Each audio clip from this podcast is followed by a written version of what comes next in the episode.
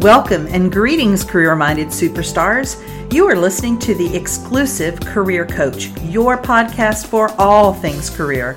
And I'm Lesa Edwards, the indispensable career coach for superstars just like you. Now let's dig into this week's topic, shall we?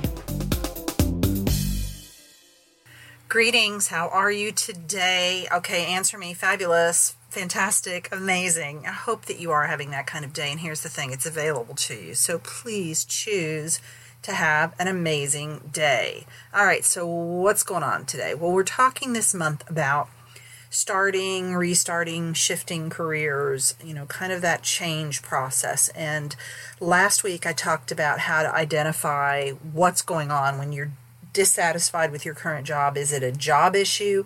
Is it a career choice issue? And what do you do about that? Today, I have three case studies of people who are who have made or are making significant career changes. So these are clients of mine who are in kind of various phases of this. But I wanted to kind of walk you through their situation, give you those case studies, and then I have some lessons learned at the end. And what I'm doing this for is that I'm hoping you will see yourself in one or more of these case studies, and that you can kind of identify with one or more of these and kind of where you're at with your career. Um, so let's start with number one. I'm going to call these, they're all pseudonyms. I'm going to call my first case study Jennifer. And so Jennifer is somebody that I'm working with right now. She's 25 years old. She has a bachelor's degree in communications and media studies. And when she came to me, she was working as a model manager for a big New York City modeling firm and very un- unhappy. Um, this was her first full time job, but she's done internships with two New York City public relations firms. And she really liked the work when she was in the public relations firms. And I think she applied for a full time position with one of those firms as she was getting ready to graduate and she didn't get the job. And she s- was telling herself that she didn't have the qualifications. She wasn't qualified to get a PR job. So I think that you know, from jump, she really had an interest in the PR firm. So initially, when Jennifer came to me, she was interested in kind of going to the other side of the table in the model management field. So, whereas now she's on the supply side of model management, she wanted to be on the demand side and either work with an agency or with a large company that hires a lot of models, you know, who maybe they're in the fashion industry or cosmetics, uh, accessories, that kind of thing and that really interested her. And she also thought she had really great contacts um, with the companies that she's worked for as a model supplier, and she thought she would be able to speak to them about getting a position. And when we kind of dug down and, and, and did the, the Land Your Dream Job work with her, um, what, what came up was that she uh, really wants to use her skills in organization, research, attention to detail, communication and also she has a really wide base of knowledge because she's just has a lot of interest. She's well read and she likes the opportunity to bring that knowledge into conversations and establish rapport so things got really interesting for Jennifer when she completed the target employer ranking form. So, in the process of doing the Land Your Dream Job program, you start by throwing up about 25 companies that you know are top of mind for you. Your friends work there, just companies that seem really interesting that you might want to work at. And then you do some research and you evaluate those companies against the criteria that you said is most important to you, and you rank those companies. And initially, when she had those 25 companies on there, she had two PR firms on there, and they were the two that she had interned at. And she was really surprised by how the ranking came out. She actually, both of those PR firms came out at the very top of a ranking. And she just had this real kind of um, aha moment that A, you know the work that she did at the PR firm that's really what she wanted to do. She'd gotten a lot of feedback from friends. You would you know you always talk about wanting to do PR and you like PR and you know why aren't you pursuing PR and it sort of all came together for her. This is what she loved. This is what she really wanted to pursue when she was getting out of college. Her friends see that facet of her and they they've been supporting that and encouraging that. And for whatever reason she was telling herself when she was graduating that she couldn't get that kind of job and now she sees that she has a lot to bring to the table for them she sees that she would be qualified for those jobs so my recommendation to her going forward because we're still working together Um, actually, the assignment I gave her just this week was to add a couple more PR firms to her list and do the evaluation process with them. See if those PR firms need to stay on her list or just the two that she already has on there. And then now she's gonna, we're gonna start her job search starting next week. We're gonna really launch it and she's going to use that network that she's developed in the New York City area as a model manager to get out there and have those conversations with PR firms and some of the other companies as well. But rather than doing the, the talent booking side, she really wants to do the public relations side. And I'm this is an amazing woman and I'm confident that she's going to get her her dream job moving forward. So that's Jennifer, case study number one. Case study number two I'm going to call him Randy. And Randy's a 26 year old who currently has an associate degree in turf management. And he's working as a groundskeeper for a major league sports team kind of in the Northeast. And he's through them is getting his bachelor's degree paid for. And he's going to complete that in about three months in March of 2019 and he's very dissatisfied with his current position as a groundskeeper and, and it has to do it seems like it's mostly about he doesn't have any kind of autonomy and decision making ability. Nobody really wants to do things better and more efficient. You kind of do what's always been done, and he doesn't find the work environment to be conducive to collaboration. Everybody kind of does their own thing, and they don't really look for ways to work together.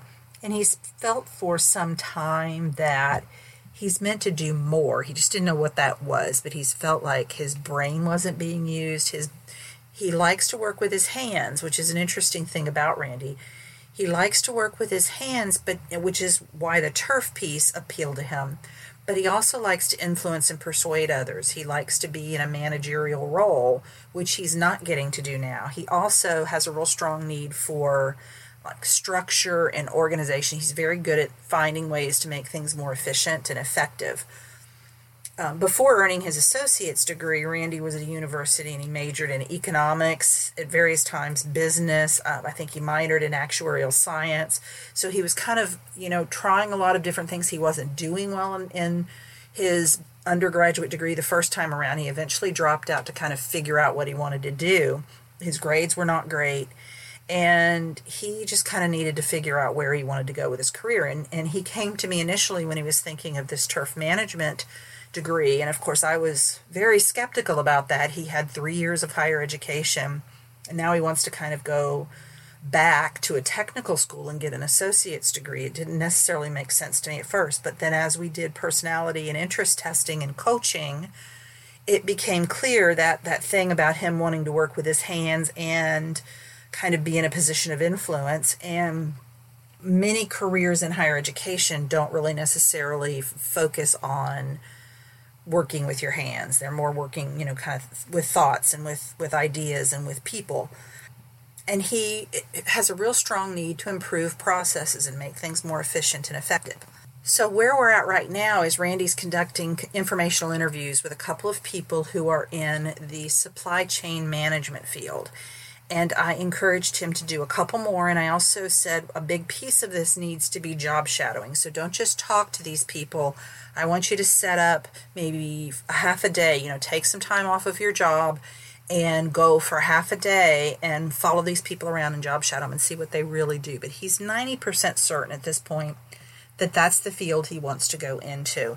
And what I like about it for him is it does use his hands. He's going to have to get in there, especially at the lower levels, and get dirty with the, you know, with whatever it is he's, whatever kind of supplies he's organizing the, the, the management of. He's moving, you know, moving, he's logistical.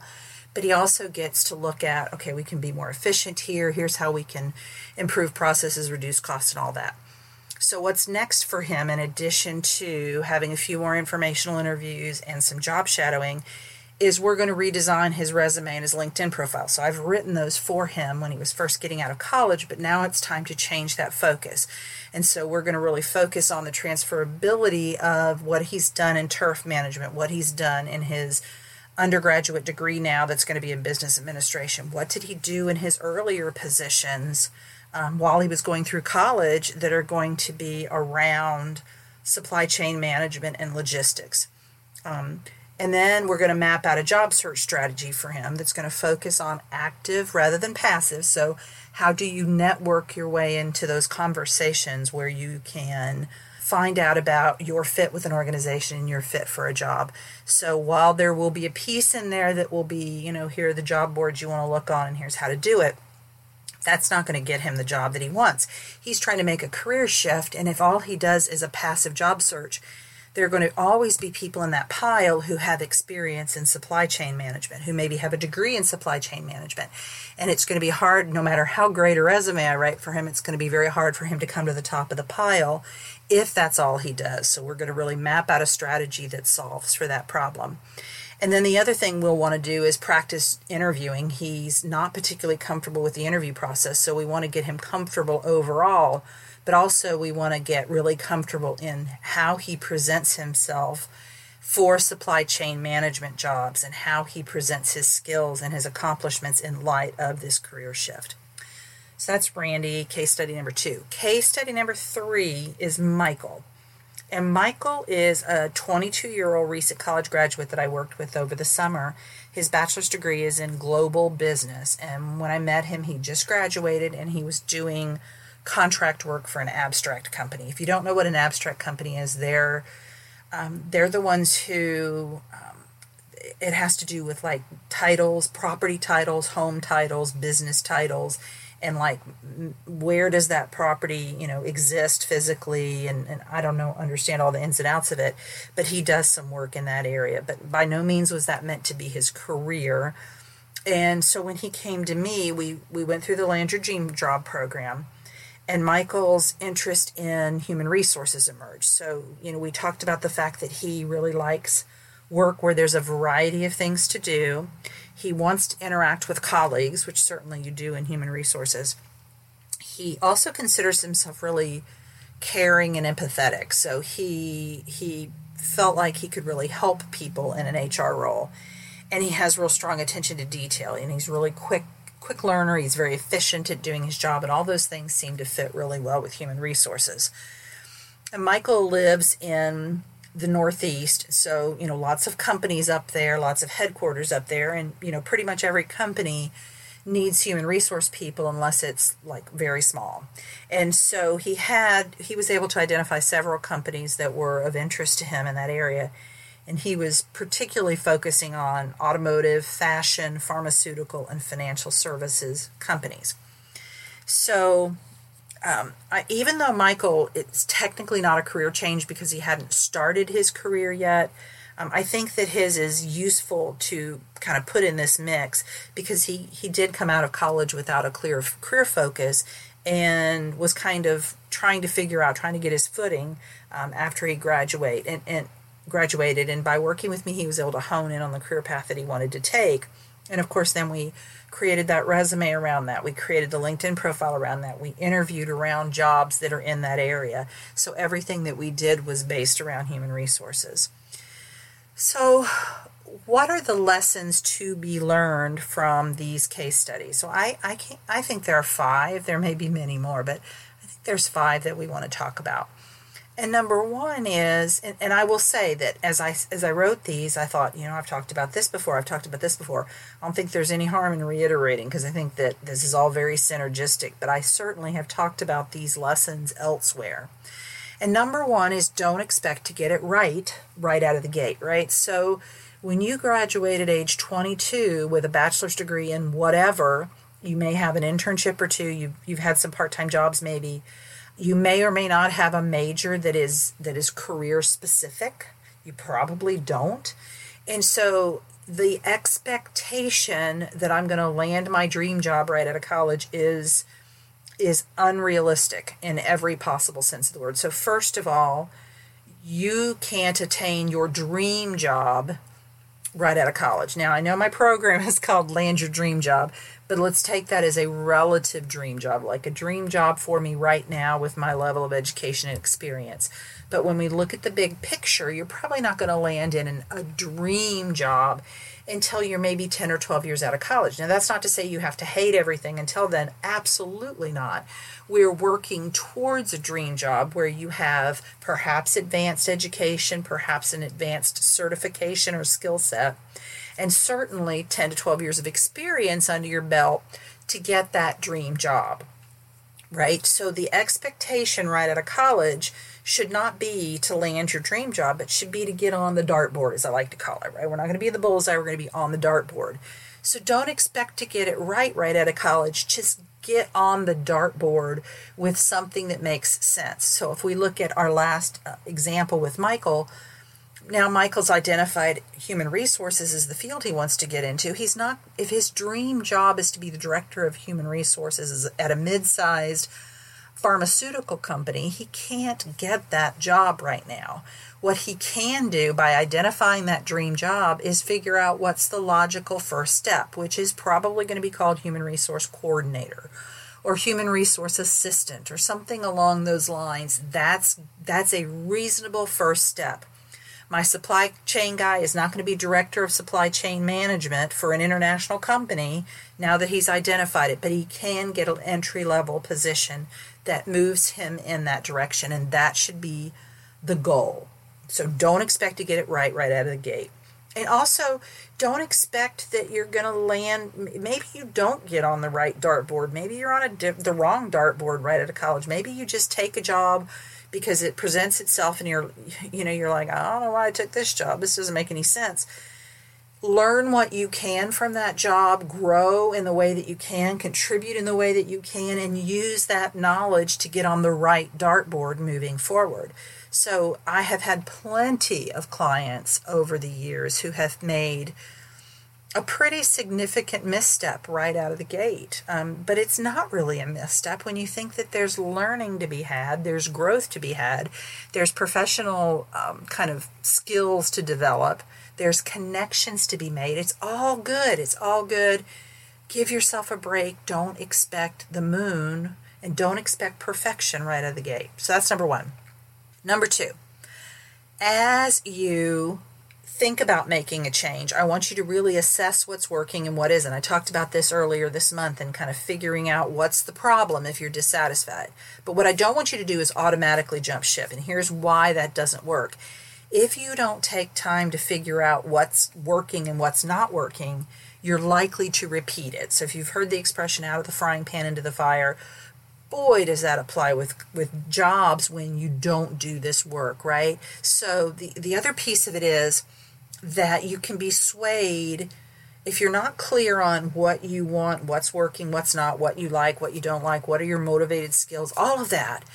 Somebody comes along, they offer you a nice salary, and the job has lots of bells and whistles. You know, they've got a on-site rec center, you get to play ping pong at lunch, I don't know, whatever it is, and you're swayed by the bells and whistles, and you don't stop to think about what's really important to me what's foundationally and fundamentally important to me. And so you end up making another mistake. And here's the thing about job hopping is you kind of get a pass one time and you especially get a pass if you just graduated, right? Nobody expects you to stay in your first job for 5 years, right? If you stay there a couple years, they're happy. But at some point, it becomes a pattern of job hopping. There starts to be, you know, it's very easy to see on a resume or on a LinkedIn profile that you've changed jobs frequently. So you want to be careful of that to not create a pattern of changing jobs every year or two because an employer, you know, after two or three of those, an employer is going to extrapolate that that's what you're going to do with them. You're only going to be around for a year, under, a year or two, and then you're going to leave.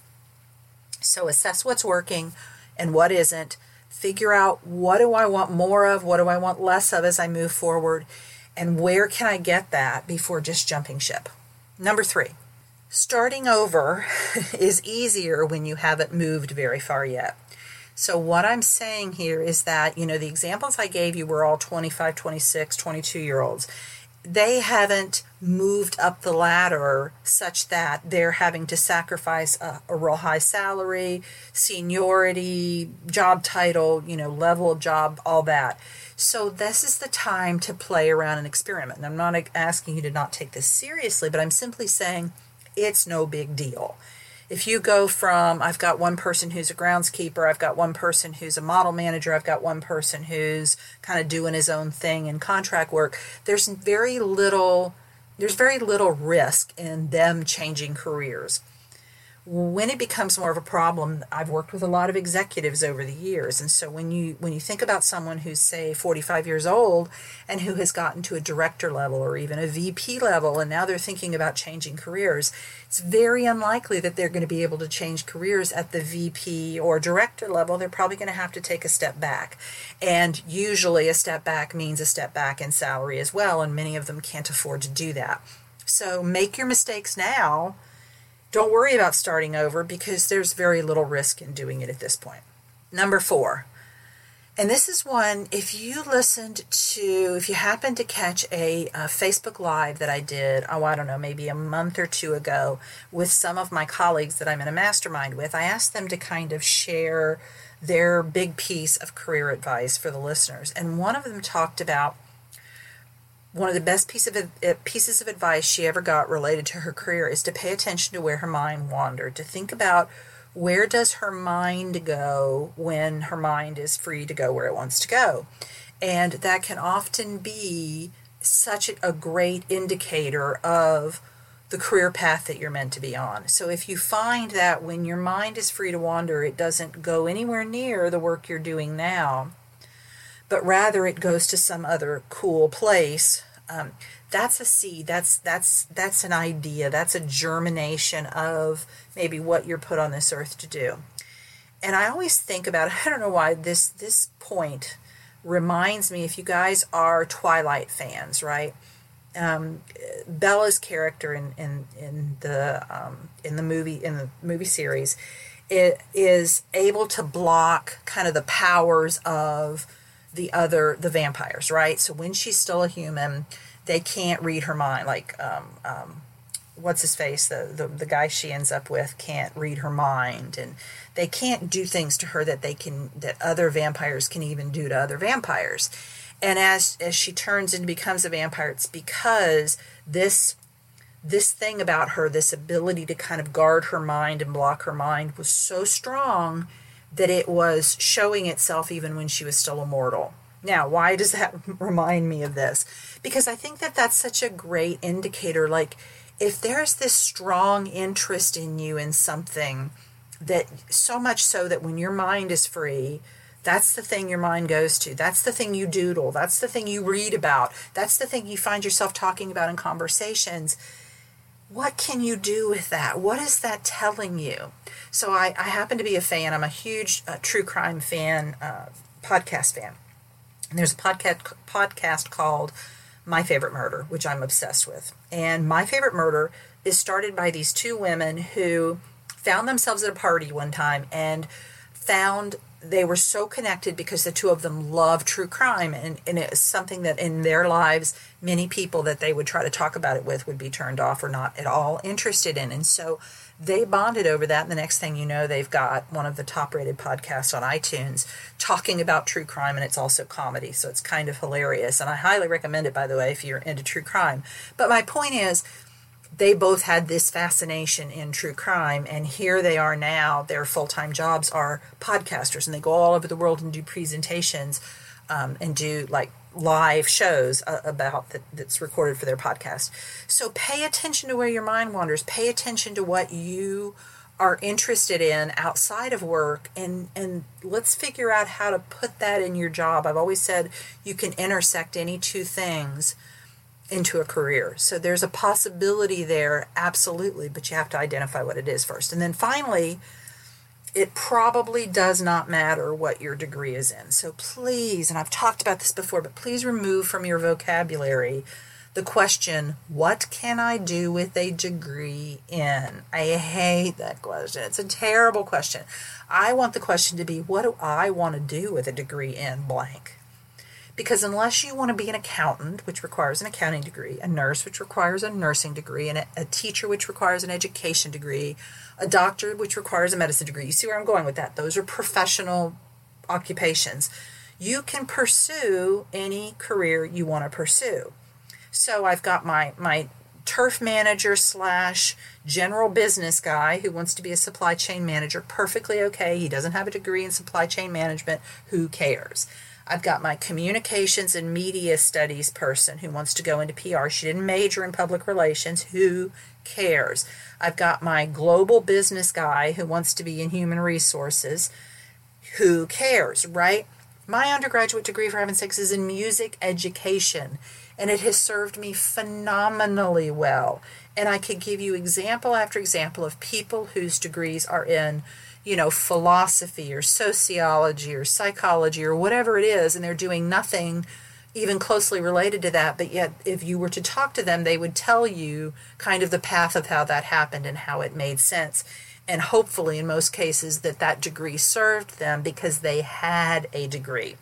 So it doesn't matter what your degree is in for most of you. So don't, please don't allow your degree and what it's in to limit you because that's only in your head. All right, so I hope this has been helpful in kind of seeing the paths that some of the clients I've worked with have gone through. Hopefully, some of the tools that I've talked about maybe have piqued your interest. If that is true, please reach out to me and let me tell you more about those programs and how I help those clients. Feel free to write me a question in the question box. Be sure to rate, review, and subscribe. Thank you very much. And if you want to email me, it's Lesa, L E S A, at exclusivecareercoaching.com. See you next week. Bye. You've been listening to The Exclusive Career Coach with Lesa Edwards, CEO of Exclusive Career Coaching. It would be great if you would rate, review, and subscribe to this podcast. Also, I want to be your career coach, so be sure to ask questions about your career management challenges and job search situation. Until next time.